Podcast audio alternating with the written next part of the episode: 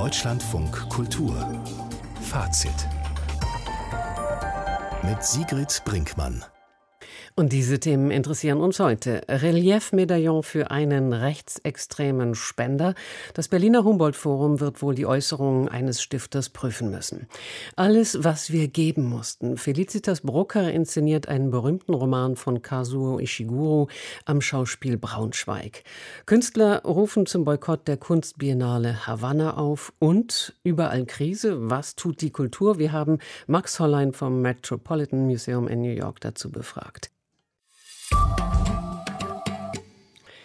Das Humboldt-Forum in Berlin stand vor seiner Eröffnung im Juli dieses Jahres in der Kritik und sie reißt auch nicht ab. Dafür gibt es Gründe. Die Geschichte des Ortes, seine Architektur und die Inhalte, die in ihm neu zusammenfinden müssen, sind symbolpolitisch stark aufgeladen. Das Humboldt-Forum will kein christlich-sakraler Raum sein. Dennoch hat es eine Kuppel mit Bibelversen und einem vergoldeten Kreuz. Vom christlichen Herrschaftsanspruch, den die Bibelstelle betont, hat sich sich die Leitung des Forums vor wenigen Tagen distanziert und nun muss sie sich zu weiteren Einwänden verhalten. Der an der Universität Kassel lehrende Architekt Philipp Oswald machte heute im Berliner Tagesspiegel öffentlich, dass im Humboldt-Forum ein Spender geehrt werde, der rechtsextreme Positionen vertrete und also keinerlei Dank in Form eines Reliefmedaillons verdiene. Nikolaus Bernau hat sich von Anfang an mit der Konzeption des Humboldt-Forums auseinandergesetzt. Jetzt, ist jetzt bei mir im Studio.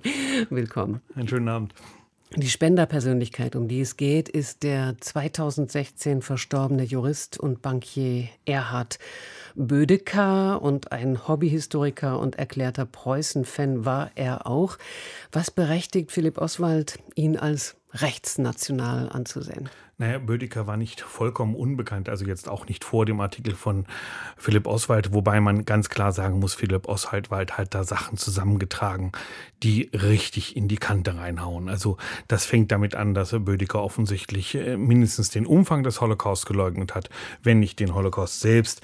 Er hat Verständnis für das, den Ausschluss von Juden in der Kaiserzeit aus den Eliten Deutschlands geäußert, weil das Land wolle ja ethnisch homogen bleiben.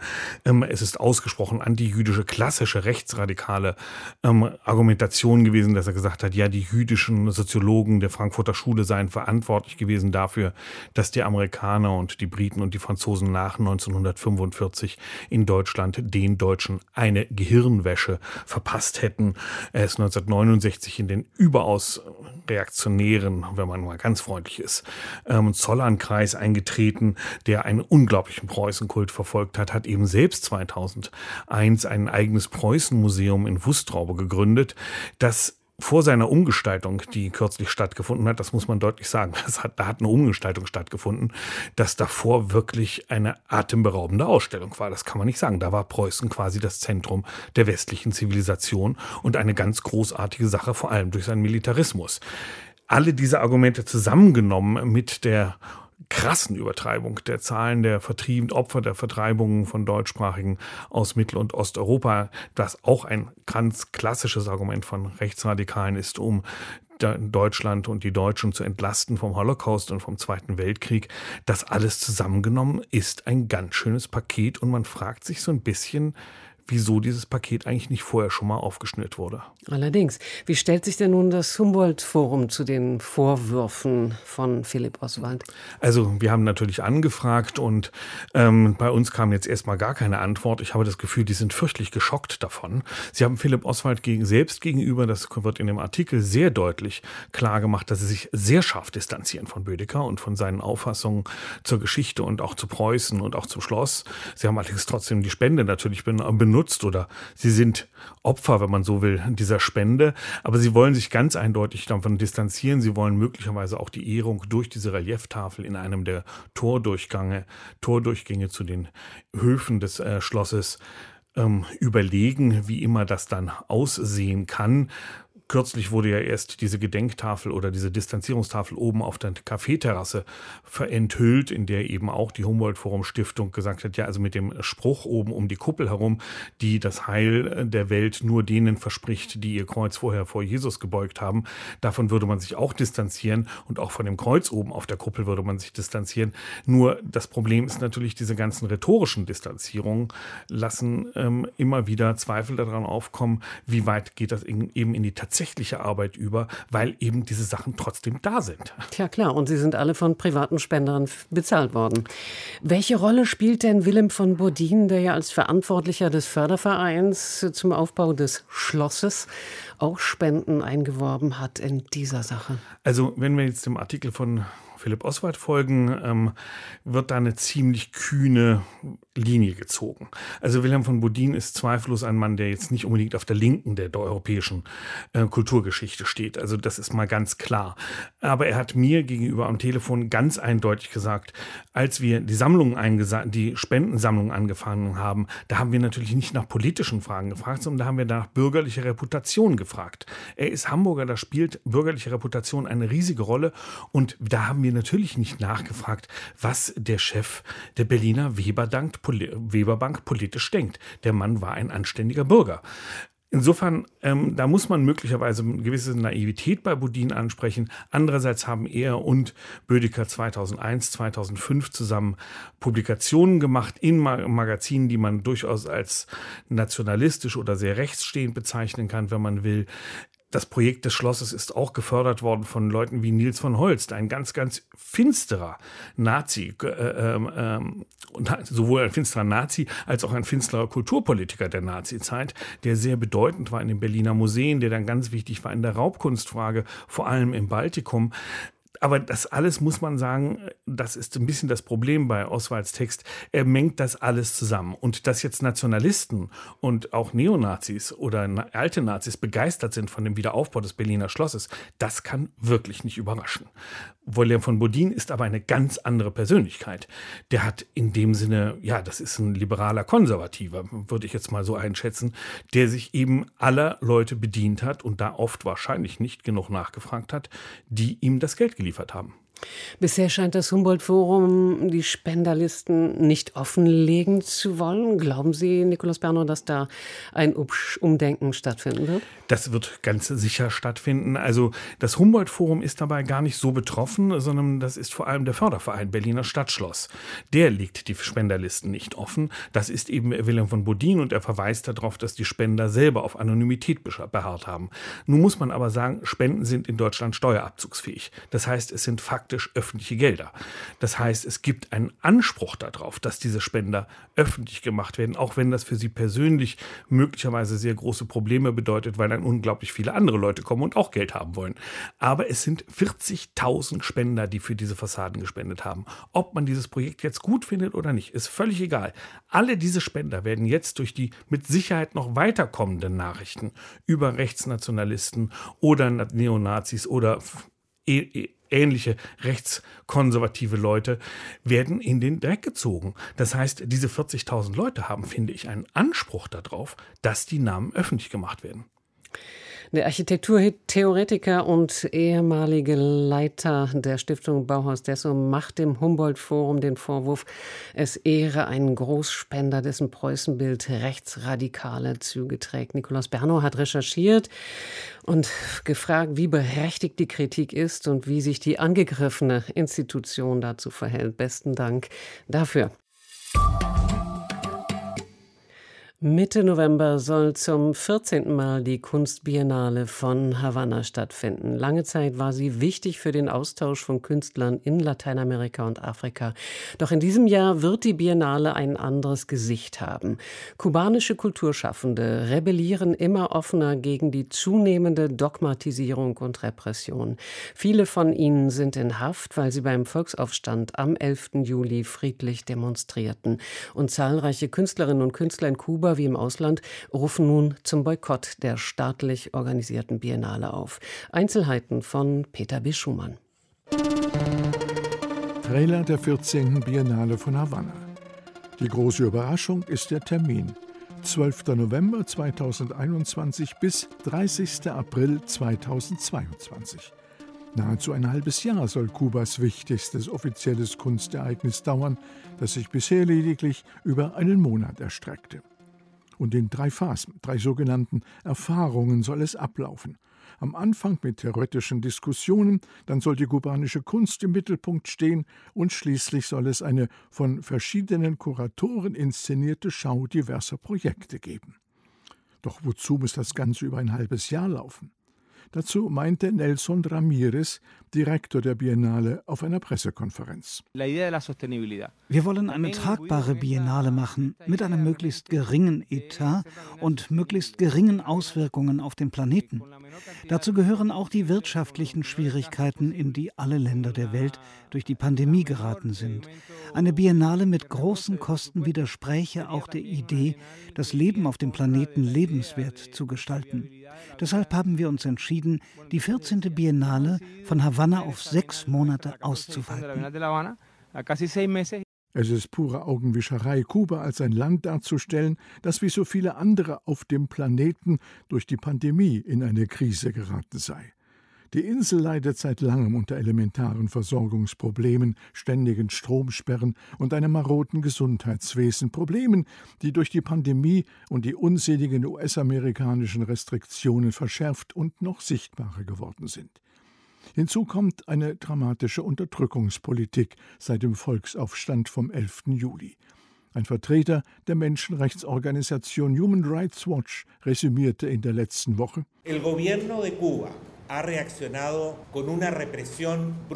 die kubanische Regierung hat mit brutaler Repression auf jene reagiert, die es sich am 11. Juli erlaubt haben, friedlich für ihre Rechte zu demonstrieren.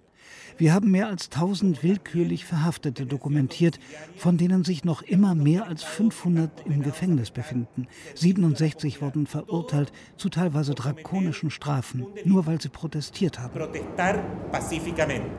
Zu den Inhaftierten gehören auch zahlreiche Kulturschaffende wie Luis Manuel Otero Alcántara und Michael Osorbo, zwei der bekanntesten Vertreter des kulturellen Widerstands.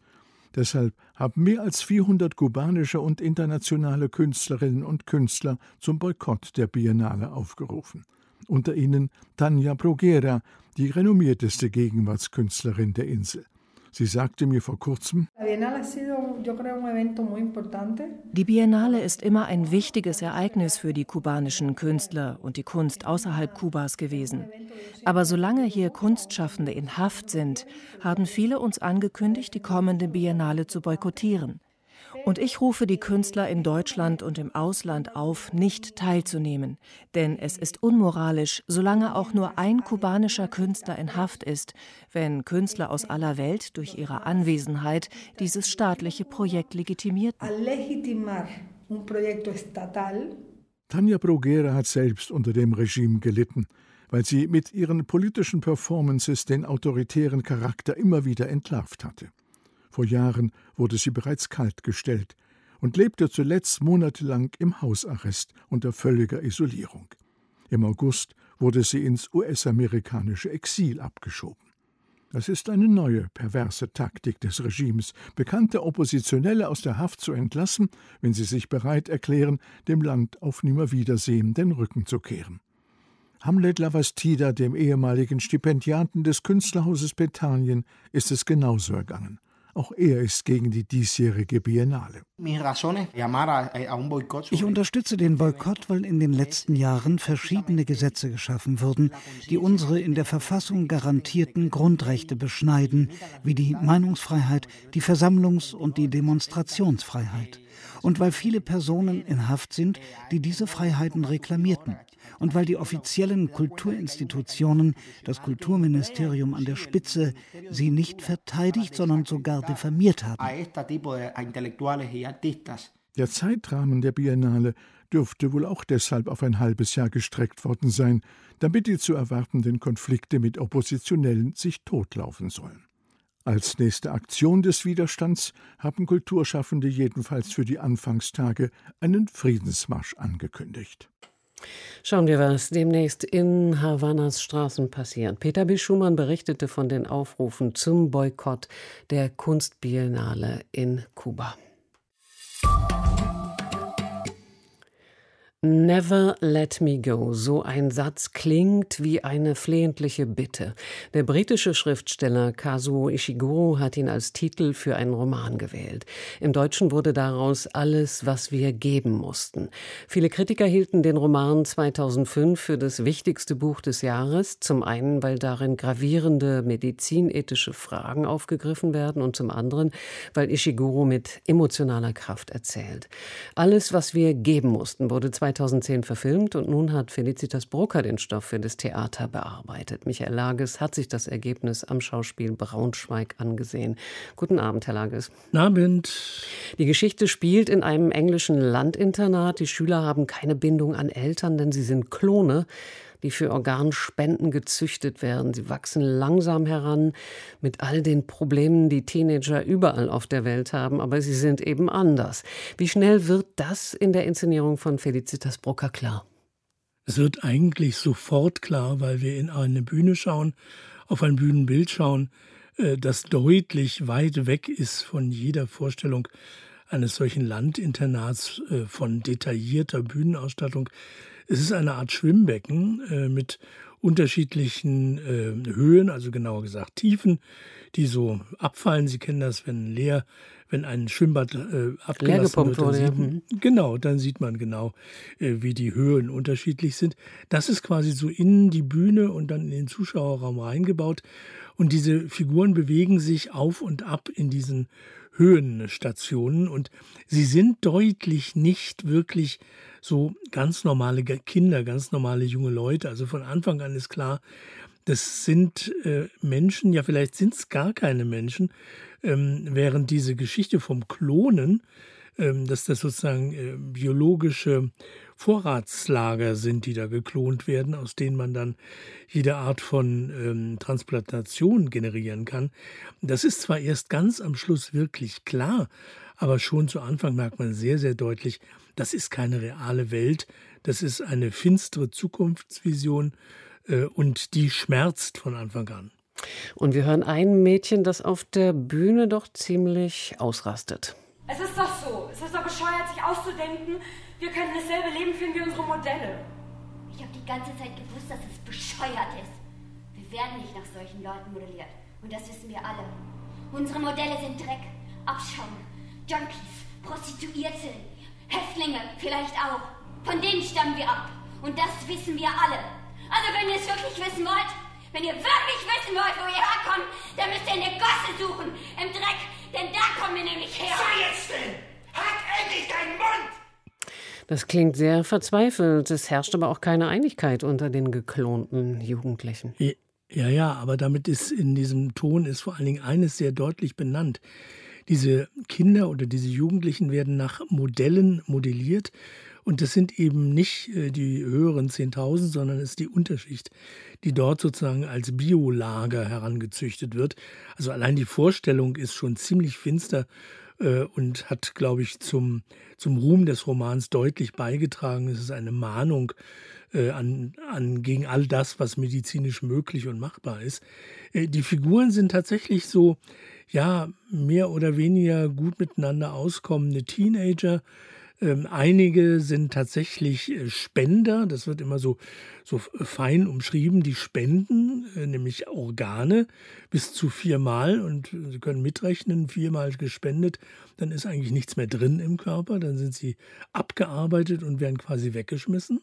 Ähm, aber sie sind, äh, andere sind auch Pfleger, also Betreuer. äh, die sozusagen dafür da, da, sind, dass diese jungen Leute, die als Biolager gezüchtet werden, einigermaßen gut über die Runden kommen. Also es gibt nicht nur die Opfer, sondern auch die, die ähm, helfen, dass deren Überleben einigermaßen gesichert ist, solange sie nützlich sind. Und das macht natürlich den Konflikt dieser drei aus. Außerdem natürlich auch noch, wie sich das für einen guten Roman gehört, eine Liebesgeschichte. Es gibt zwei Pflegerinnen, äh, die sich um den gleichen Tommy quasi kümmern, um um ihn werben. Eine stirbt früher auch schon, die andere überlebt und sieht ihn dann dahin siechen. Also es ist alles sehr, sehr, sehr finster, sehr, sehr abgründig, beunruhigend von der ersten bis zur letzten Minute und eben gar nicht so, wie der Roman von, von Ishiguro ja auch beschrieben wird, extrem detailliert, äh, in Einzeldetails sich äh, ausbreitend. Das ist alles sehr, sehr knallhart, eng und streng gehalten von Felicitas Brucker, hat aber den Nachteil, ähm, so sehr ich das tendenziell gut finde, wenn man es so eng und streng macht, aber hat den Nachteil, dass man die Details der Konstruktion also äh, die Klone, die, da, die, die Organbank, die dort gezüchtet wird, eigentlich erst gegen Ende wirklich en Detail erklärt bekommt. Also ziemlich lange schauen wir diesem nicht sehr langen, 90 Minuten langen Abend zu und wissen noch nicht so richtig, wohin die Sache geht. Also es bleibt lange sehr rätselhaft und wird erst gegen Ende wirklich in aller Drastik und in aller dramatischen, menschenverachtenden Art und Weise offengelegt. Sie hatten Michael Lages beschrieben, dass das so eine große Bedrückung erzeugt hat, die sich wirklich von der ersten bis zur letzten Minute eigentlich hält. Wie hat sich das übertragen auf Sie und die anderen Leute im Zuschauerraum? Ach, ähm, wir sitzen da ja in einem kleinen Haus, das kleine Haus des Staatstheaters in Braunschweig. Da wird sehr auf Abstand gesessen. Wir sind nicht viele. Das ist so ein Effekt, wie ich ihn vom Jahr schon mal, als zum ersten Mal die Theater wieder aufmachten, gespürt habe, dass wir uns fürchterlich alleine fühlen, wenn der Saal nicht voll ist. Äh, und er darf nicht voll sein, das ist völlig einleuchtend. Ähm, aber diese Bedrückung, diese Unruhe, dieses, ja, dem Menschen, jungen Menschen zuschauen, äh, die sozusagen nur missbraucht werden und damit aus der Welt der Zivilisation geworfen werden, das geht schon unter die Haut. Beifall ist stark und groß. Ähm, auch wenn tatsächlich, das ist mein wesentlicher Einwand gegen die Inszenierung von Felicitas Brucker, die ja auch sehr schöne Romanbearbeitung etwa von Elena Ferrante gemacht hat schon. Ähm, sie lässt sich sehr, sehr lange Zeit, um sozusagen den Plot äh, zu erklären, erst gegen Ende. Und sie hätte, glaube ich, größere Chancen, noch mehr unter die Haut zu gehen mit dem jungen Ensemble, in Braunschweig, äh, wenn sie etwas früher schon sozusagen die Horrorkiste aufmachen würde und uns ahnen lassen würde, in welche Abgründe wir gleich noch schauen. Alles, was wir geben mussten, heißt ein Roman des Nobelpreisträgers Kazuo Ishiguro, den Felicitas Brucker für das Theater adaptiert hat. Michael Lagers hat die Premiere im kleinen Haus des Schauspiel Braunschweig besucht. Besten Dank für die Kritik. Deutschlandfunk Kultur Kulturnachrichten. Und die kommen heute von Bettina Ritter. Rund 90 als Raubgut geltende Benin-Bronzen in Deutschland sollen auf ihre Herkunft untersucht werden. Das Deutsche Zentrum Kulturgutverluste bewilligte das Geld für die Untersuchungen an den Reichs-Engelhorn-Museen Mannheim, im Museum Fünf Kontinente München und im Überseemuseum Bremen. Die Kunstwerke stammen größtenteils aus dem Palast des damaligen Königreichs Benin, wo sie 1897 von den Briten geraubt wurden. Rund 1100 befinden sich in deutschen Museen. Die Eigentumsrechte an den Bronzebeständen in Berlin, Dresden, Leipzig, Hamburg, Köln und Stuttgart sollen im nächsten Jahr an das westafrikanische Nigeria übertragen werden. Luxemburgs zweitgrößte Stadt Esch hat das Programm als europäische Kulturhauptstadt für 2022 vorgestellt. Geplant sind rund 160 Projekte mit mehr als 2000 Events. Daran beteiligt sind außerdem zehn Gemeinden in Luxemburg und acht in Frankreich mit insgesamt 200.000 Menschen aus 120 Nationen. Starten soll das Kulturhauptstadtprogramm am 22. Februar. Die die feierliche Eröffnung ist am 26. Februar geplant. Neben Esch sind 2022 Kaunas in Litauen und Novi Sad in Serbien weitere europäische Kulturhauptstädte. An der Universität Frankfurt am Main ist das Buber-Rosenzweig-Institut für jüdische Geistes- und Kulturgeschichte der Moderne und der Gegenwart eröffnet worden. An der Einrichtung werde die Forschung über die jüdische Religionsphilosophie auf die jüdische Geistes- und Kulturgeschichte der Moderne und der Gegenwart ausgeweitet, sagte Institutsdirektor Christian Wiese. In den kommenden Jahren stehe ein Jahresbudget von 1,2 Millionen Euro bereit. Zeit. Bis zu 15 Mitarbeitende könnten eingestellt werden.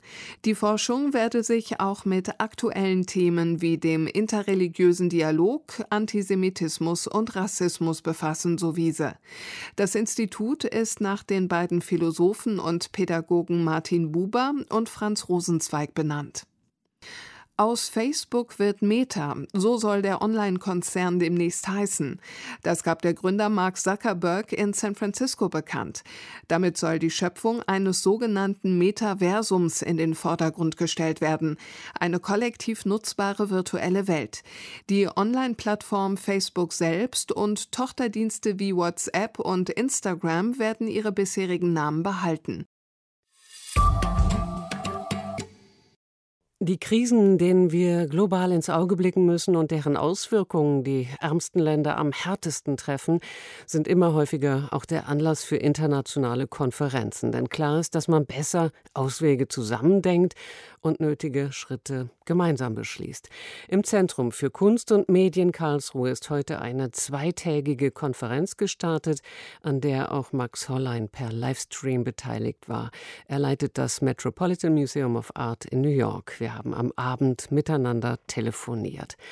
Die Corona-Pandemie ist noch nicht ausgestanden. Museen haben sich vorbildlich auf die Einschränkungen der letzten anderthalb Jahre eingestellt, aber es gibt weit mehr, was ja künftig beim Ausstellungsmachen mit berücksichtigt werden muss. Und das betrifft die Ökobilanz von großen Kulturhäusern. Wie gut vorbereitet oder längst aktiv sind die Museen in dieser Hinsicht? Ich denke, Museen sind genauso wie alle anderen Institutionen der Sache sehr bewusst. Sie gehen Schritte in die richtige Richtung und nach jedem individuellen Position muss man sehen, was sind wirklich die effektivsten Formen, hier einen Beitrag nicht nur zu leisten, sondern wirklich eine Institution zu sein, die sozusagen eine zukunftsorientierte Strategie diesbezüglich hat. Das hat oft auch äh, mit unterschiedlichen Bausubstanzen zu tun, aber insgesamt, glaube ich, geht es in der musealen Gesellschaft, wenn Sie so wollen, darum, tatsächlich tatsächlich unseren Carbon Footprint zu reduzieren, indem wir unsere Praktiken ändern, indem wir natürlich, wie auch schon diese ZKM-Konferenz gezeigt hat, nicht mehr reisen für ein Symposium, sondern das natürlich virtuell machen, indem wir andere Ausstellungen machen, indem wir auch anders uns gegenseitig unterstützen bei Ausstellungen, welche Vorkehrungen getroffen werden müssen oder nicht müssen, um Werke von einem Ort zum anderen zu bringen, wie oft das noch überhaupt sinnvoll ist und relevant. All diese Fragen sind nicht nur jetzt gestellt, sondern sie werden auch bereits beantwortet. Und wir sehen sicherlich nicht so sehr eine Reduktion vom Programm, sondern wir sehen eine Reduktion eben von diesen Aktivitäten und in dem Sinne auch eine Reduktion des Carbon Footprints, den Museen auch erzeugen. Folgen des Kolonialismus, Sexismus und Rassismus, das sind komplexe Realitäten, die in der Kunst wie auch gesellschaftlich breit thematisiert werden und werden müssen. Wie offen sind Museen dafür? Also Museen sind weit offen dafür, weil wenn Sie durch unsere Sammlungen gehen, sehen Sie, dass sich unsere Kunstwerke mit all diesen Themen von der ersten Minute an beschäftigt haben. Oft nicht nur in der sympathischsten Form, sagen wir so dazu. Viele der Kunstwerke haben einen vielleicht sexistischen Hintergrund, sie sind vielleicht sogar auch rassistisch in ihrer Agenda, sie sind von kolonialer Herkunft. All das ist insofern wichtig auch, dass Museen diesen Kontext der Werke auch aufzeigen, dass wir in dem Sinne auch einen komplexeren Zugang zu Werken haben, dass wir einen komplexeren Diskurs mit den Objekten führen. Und in dem Sinne sind all diese Fragen natürlich in der Kunst über die verschiedensten Generationen schon längst sozusagen inkludiert. Wir müssen nur dafür Sorge tragen, dass wir Kunstwerke auch nicht nur aus einem ästhetischen äh, Blickwinkel anschauen, sondern im Grunde auch genau auch mit diesem Kontext. Und damit werden diese Fragen nochmal anders auch in Museen behandelt und diese komplexen Realitäten natürlich auch noch einmal in Bezug gesetzt. Gab es denn bei der Konferenz Konsens darüber, dass Kunst und Kultur bei der Bewältigung gesellschaftlicher Krisen und deren Neugestaltung tatsächlich eine wichtige Rolle spielen? Also ich denke, Kunst hat zuallererst nicht prinzipiell eine Funktion zu erfüllen, sondern sie ist aber natürlich eine wesentliche Form der Auseinandersetzung mit vielen dieser Fragen, die uns beschäftigen. Und es ist, glaube ich, insofern wesentlich, dass Museen diese Rolle übernehmen als wirklich Plattformen der Gesellschaft, als Institutionen, die nicht nur diese Fragen äh, reflektieren über das Programm, aber auch über die Kunstwerke, die wir in unseren Sammlungen haben, sondern dass sie im Grunde diesen Diskurs auch weiter vorantreiben und tatsächlich eben keine neutralen Institutionen sind, sondern durchaus meinungsstark und aktiv und präsent und auch selbstkritisch und selbstbezogen diesbezüglich weiter handeln. Im ZKM Karlsruhe hat eine zweitägige Konferenz begonnen, bei der über die Frage diskutiert wird, wo Kulturinstitutionen angesichts neuer globaler Herausforderungen stehen. Ich bedanke mich bei Max Hollein, dem Direktor des Metropolitan Museum of Art, für das Gespräch. Vielen Dank. Danke sehr, sehr gerne. Millionen Deutsche waren in den letzten Monaten des Zweiten Weltkriegs auf der Flucht. Sie strandeten in Auffanglagern, wurden Kommunen zugewiesen und hatten keinen einfachen Stand in der deutschen Nachkriegsgesellschaft. All das ist bekannt. Viel weniger weiß man über eine große Zahl von Menschen, die erst Ende der 40er Jahre in Deutschland eintrafen, weil sie nach Kriegsende in Dänemark geblieben waren. Auf ihre Geschichte will ein neues Museum, Museum an der dänischen Westküste Küste aufmerksam machen und gleichzeitig den Bogen spannen in die Gegenwart des Landes. Denn Dänemark schottet sich immer stärker gegen Flüchtlinge und Migranten ab. Mehr dazu von Johannes Kulms, unserem Korrespondenten in Schleswig-Holstein. Der Friedhof von Oxbüll ist umgeben von Rhododendren und bunt gefärbten Laubbäumen. In einem Bereich wurden vor allem Kinder beigesetzt. Viele wurden nicht älter als ein oder zwei Jahre. Es waren deutsche Kinder, die oftmals mit ihren Müttern in den letzten Monaten des Zweiten Weltkriegs über die Ostsee geflohen waren. Aus den Ostgebieten nach Dänemark, das damals noch von den deutschen Truppen besetzt war. Doch viele dänische Ärzte hätten sich in den drei Monaten zwischen Februar und Mai 1945 dagegen entschieden, deutsche Kinder zu behandeln, sagt Klaus Kjeld Jensen und hält kurz inne. It is a very, very sad part of the story. Tragisch sei dieses Kapitel, weil die Ärzte eigentlich den deutschen Kindern helfen wollten. Doch die dänische Widerstandsbewegung warnte davor, Kinder des Feindes zu retten. So the Danish resistance movement didn't want the Danish doctors to help the German refugees. Die insgesamt 250.000 deutschen Flüchtlinge blieben auch nach Kriegsende im Land. Ein nur schwer erträglicher Zustand für das Königreich. Die Siegermächte signalisierten, dass zu den ohnehin schon Millionen in Deutschland angekommenen Geflüchteten und Vertriebenen nicht auch noch diese Gruppe aus Dänemark dazukommen könne. Auch um eine bessere Kontrolle zu haben, entschied sich Kopenhagen, die Deutschen an wenigen Orten unterzubringen. Das größte Lager entstand hier in Oxböll an der dänischen Westküste in einer früheren Militärbasis der Nazis. Zeitweise lebten hier 36.000 deutsche Flüchtlinge gleichzeitig und eingezäunt. Nicht nur Baracken und Großküchen zur Versorgung habe es in dieser Stadt gegeben, sondern auch Schulen, Kirchen, ein Rathaus und sogar ein Gefängnis, sagt Jensen. There were great kitchens for uh, the supply of these ones. There were schools, there were churches, there were theaters. City Hall, there were a prison, there was everything you needed within a, a city, really. Klaus Kjeld Jensen ist Direktor der Museen von Werde. Im kommenden Sommer soll unter seiner Verantwortung in Oxbüll das Museum Flücht eröffnen, das Fluchtmuseum. Es soll an die deutschen Flüchtlinge erinnern und damit an eine Geschichte, die sowohl in Dänemark als auch in der Bundesrepublik ausgeblendet worden sei. Womöglich auch deswegen, weil hier in Oxbüll nach 1945 die klaren Grenzen zwischen Tätern und Opfern verschwammen. Jensen betritt nun einen langen roten Backsteinbau. Es ist eines der wenigen noch erhaltenen Gebäude auf dem Gelände und diente früher als Lazarett. Es soll eines der Herzstücke des neuen Museums werden. Hier soll nicht nur vom deutschen Flüchtlingslager erzählt werden, sondern auch davon, wie später Geflüchtete aus Somalia, Bosnien, Afghanistan oder Syrien nach Dänemark gekommen sind. Wie es sich anfühlt, auf der Flucht zu sein und dann in einem fremden Land anzukommen. Nicht um Zahlen solle es gehen, sondern um persönliche Geschichten. Der Eingangsbereich zum Museum wird von dem dänischen Star-Architekten Bjerke Ingels errichtet. Schon im kommenden Februar soll der beeindruckende Rundbau fertig sein. Doch natürlich ist dem Museumsdirektor bewusst, dass in Oxbüll nicht nur ein weiter historischer Bogen gespannt wird, sondern dass das Museum auch ein politisch hoch umstrittenes Thema berührt. Die sozialdemokratische Ministerpräsidentin Mette Frederiksen gewann auch deswegen 2019 die Wahl, weil sie für eine Politik der Abschottung eintrat. Eine Entwicklung, die seit vielen Jahren vor allem durch den Druck der rechtspopulistischen dänischen Volkspartei vorangetrieben wird. Das neue Fluchtmuseum von Oxbüll könne durchaus helfen, den dänischen Blick auf das Thema zu verändern, sagt Martin Lemberg Pedersen, der sich als Forscher und Dozent an der Universität Warwick vor allem mit der europäischen Abschottung vor Flüchtlingen befasst. I think knowledge is always something that has transformative potential, but uh, everything depends of course on Uh, Doch dafür müsse das neue Museum erstmal bekannt und natürlich auch besucht werden.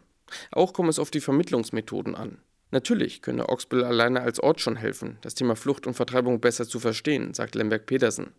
In Dänemark würden sich gerade soziale Bewegungen, aber auch der Kultursektor sehr darum bemühen, einen anderen Blick auf Themen wie Kolonialisierung und Migration zu schaffen. So we are seeing a range of movements, social movements, art movements, other cultural movements. Auch in Kopenhagen werde über ein Museum diskutiert, das die Rolle Dänemarks im Sklavenhandel beleuchten soll. Der Oxböller Museumschef Klaus Kjeld Jensen betont, man wolle sich weder mit einer NGO noch mit nur einer einzelnen bestimmten Sichtweise gemein machen. Aber man versuche auf ein sehr großes Problem aufmerksam zu machen, das nicht verschwinde, wenn man die Augen davor verschließe. To tell the world that this is a big problem and it doesn't go away just because we are closing our eyes. Der Direktor des Museums, das im Sommer in Oxböhl eröffnet wird, klingt fest entschlossen. Finanzielle Unterstützung kommt vom dänischen Staat, aber auch von der deutschen Bundesregierung. Und mit einem kleineren Beitrag beteiligt sich auch die Landesregierung in Schleswig-Holstein am Aufbau des Museums. Er war halt ein scheußlicher Mensch, der himmlische Musik geschrieben hat. Diese Ansicht teilen viele Liebhaberinnen der Musik Richard Wagners. Man kann sie auf jedem Kontinent antreffen, hingebungsvoll zuhörend oder der eigenen Stimme vertrauend, Arien singen zu Hause oder im Kirchgarten. Der Journalist Axel Brüggemann hat nun einen Dokumentarfilm gedreht, in dem er den Mythos entblättert. Heute kommt Wagner, Bayreuth und der Rest der Welt in die Kinos. Tobias Krone hat sich den den Film vorab für uns angesehen und mit dem Regisseur gesprochen. Um Axel Brüggemanns filmisches Vorhaben zu beschreiben, muss man wahrscheinlich mit dem Metzger-Ehepaar Rauch beginnen. In ihrem Familienbetrieb versorgen die Rauchs das gemeine Bayreuth mit Aufschnitt. Im Sommer vermieten sie Zimmer an Festspielmitarbeiter und präsentieren im Film auf der heimischen Eckbank eine ebenso handfeste wie poetische Beziehung zu ihrem Wagner wie die Musik ankommt, die kommt so wie, wie ein Wasser ange, angeflossen und sie erholt sich immer wieder. Ja, die erholt sich immer nicht wieder. Was und, mich und im kommt Fest immer wieder und baut sich die Musik dann einfach nach oben auf. Ich meine, der, der, wenn, Hör auf. Nein. So ein Ausschnitt aus Wagner, Bayreuth und der Rest der Welt. Brüggemann stellt solche Originale einem großen Wagner-Kenner wie dem US-Kritiker Alex Ross gegenüber, um ihm näher zu kommen, dem Mythos Bayreuth. Und er tut das mit wohldosierter Respektlosigkeit. Mehr als einmal in diesem Dokumentarfilm gerät Wurst ins Bild als eine Art kulinarischer Orgelpunkt des Fränkischen. Der Grundtenor, wer Wagner liebt, darf sich vor dem Deutschen nicht ekeln. Ne, in Salzburg wohnen sie in Blattgold und im Fränkischen in Bayreuth wohnen sie in furnierter Eiche. Ja, so ist das halt. Ne? Sagt Axel Brüggemann im Interview. Der Wagner-Glanz soll dem Profanen standhalten, das Brüggemann überall mit neckischem Kamerafokus zu entblößen sucht. Egal ob das biedere Bayreuth Bayreuth oder die WagnerianerInnen, die der Regisseur auf der ganzen Welt besucht. Meistens gibt es da eine arrivierte Schrulligkeit bei dem oft ergrauten Wagner-Fanclub, sei es der ehemalige Ministerpräsident Lettlands, der als Präsident der örtlichen Wagner-Gesellschaft im gealterten Anzug durch das baufällige Wagner-Konzerthaus führt, sei es der japanische Geschäftsmann, der den vierstündigen Parsifal für eine Kindervorstellung in Tokio auf eine Stunde eindampfte, um damit der Aufmerksamkeitsspanne der Smartphone Smartphone-Generation gerecht zu werden. Axel Brüggemann formuliert seine Leitfragen durch den Film so. Wir wissen, Wagner war ein sehr unsympathischer Mensch. Wagner war ein Antisemit. Wagner will uns betören und berauschen. Warum lassen wir das mit uns geschehen von so einem Typen? Warum lieben Juden, Christen und Moslems Wagner? Es ist wirklich faszinierend, wohin Brüggemanns Film überall hinreist. In die New Yorker Vorstadt, wo Laien den ersten rein mit Schwarzen besetzten Ring vor einer Kirche aufführten, ins Emirat Abu Dhabi, nach Tel Aviv, Ja, gerade die Beziehung von Juden zu Wagner ist schwierig. Wagner hatte Juden in einem Aufsatz eine musikalische Unfähigkeit attestiert und damit einen wichtigen kulturpolitischen Grundpfeiler des Nationalsozialismus gesetzt. Diesen Antisemitismus diskutiert Brüggemanns Film ausführlich mit dem israelischen Rechtsanwalt und Wagner-Fan Jonathan Nivny, Sohn emigrierter Juden, der bis heute gegen die Widerstände in seiner Heimat kämpft und mit den US-amerikanischen Regisseuren Yuval Sharon und Barry Kosky, die sich am Wagner-Werk abarbeiten. Dazwischen besucht Brüggemann unnützerweise den grünen Hügel im Winter, um den Nachtwächter des Opernhauses zu besuchen. Axel Brüggemann. Der setzt ganz andere Prioritäten. Für den ist der wichtigste Raum des Festspielhauses der Heizraum, weil da kann's brennen. Eine Art Gralshüter des Bayreuther Winterschlafs. Nette Idee. Doch in diesem Anspruch, Wagner sowohl zu dekonstruieren als auch komplett zu erklären, droht die Doku dann in eine schlichte Fernsehreportage zu kippen. Nein, für eine einzige große Geschichte und damit zu einem großen Dokumentarfilm hätte es bei Wagner, Bayreuth und der Rest der Welt einfach mehr Konzentration auf weniger Menschen bedurft. Doch der Film lohnt sich trotzdem, denn zum ersten Mal bekam ein Kamerateam Einblick in den sogenannten mystischen Abgrund, den stickigen Orchestergraben, der in Bayreuth unter der Bühne liegt. Christian Thielemann steht hier kurzärmlich vor seinem schwitzenden Orchester. Kurze Streicher, sonst ist ganz gut. Und auch da noch sparen, ja? Drei, vier. Die im Film zu hörende, fast brutale Dominanz der Blechbläser in der Probe, sie ist im Orchestergraben nötig, damit oben im Saal die Tonmischung stimmt. Per Telefon gibt ein Assistent Anweisungen nach unten. Wer halt hier das erste Mal im Graben dirigiert und kriegt diese Klangmassen, die einen hier fast erschlagen, mit und weiß, wie wenig man davon oben hört. Da brauchen Sie Leute, denen ich vertraue. Ich müsste eigentlich mein Ohr abschrauben und müsste es oben reinlegen. Aber das geht ja nicht. Es ist ein großes Vergnügen, Thielemann im Film dabei zuzusehen, wie er die Lautstärke der Instrumentengruppen mittels Telefonhörer und seiner Mimik tunt. Ein echter Moment. Hier kommt der Wagnersche Wahnsinn in seiner sinnlichen Dimension voll zur Entfaltung. Findet Tobias Krone. Er hat den Dokumentarfilm Wagner Bayreuth und der Rest der Welt gesehen vor dem heutigen Kinostart. Und was in den Kulturseiten vom Freitag steht, das weiß Hans von Trotha. Ist Ihnen eigentlich schon einmal aufgefallen, dass eines der sichersten Mittel, einer Sache unumstößliche Autorität zu verleihen, darin besteht, ihr einen Dreiklang zuzuordnen? Drei Musketiere, Dreieinigkeit, Triptychon. Selbst im Sport hat man eine ganz und gar unnatürliche Bewegungsfolge zur Disziplin erklärt, den sogenannten Dreisprung, der wenig ausgeübt wird, dafür ein umso quirligeres Leben als Metapher führt. Bleiben wir beim Sport und wagen den Dreisprung Sport ist Fußball und Fußball ist Maradona. Ein zehnteiliges Streaming-Biopic, das Jan Freitag im Tagesspiegel feiert, zeigt zu Freitag, wie der schillerndste Fußballer aller Zeiten zum Opfer der eigenen Göttlichkeit wird, der, und jetzt kommt es, Hand, Fuß und Herz Gottes gewesen ist. Wieder drei. Und dann auch noch Bauch, okay, aber der ist später erst dazu gekommen. Vom Bein Gottes ist da erstaunlicherweise nicht die Rede. Dabei ist, wie wir dem FAZ-Feuilleton entnehmen können, das, was den Menschen vom Tier unterscheidet, der aufrechte Gang.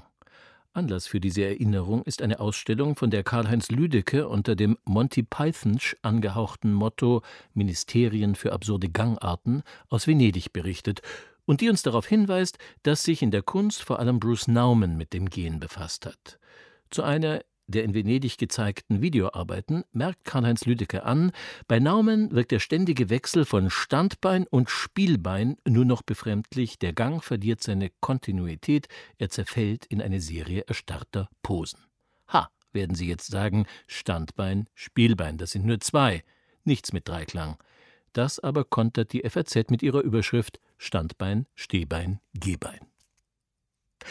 Die FAZ widmet sich außerdem dem derzeitigen Vorglühen zum Weltklimagipfel in Glasgow. In Wirklichkeit, stellt Joachim Müller-Jung fest, ist der Funke des Aufbruchs, der die Jugend erfasst hat, noch längst nicht auf das politische Handeln übergesprungen.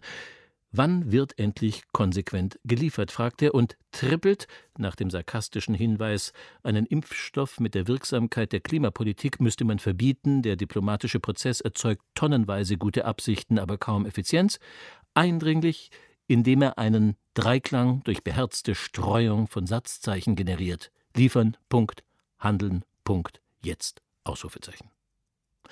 Und nach dem Klima? Hinter der Welt? Unter dem Titel Ach Gottchen erinnert Ambros Weibel sich und uns in der Taz an die katholische junge Gemeinde KJG, die sich auf die Suche nach Gottesbezeichnungen gemacht hat, die mehr umfassen als die männlich-weiße Vorstellung von Gott.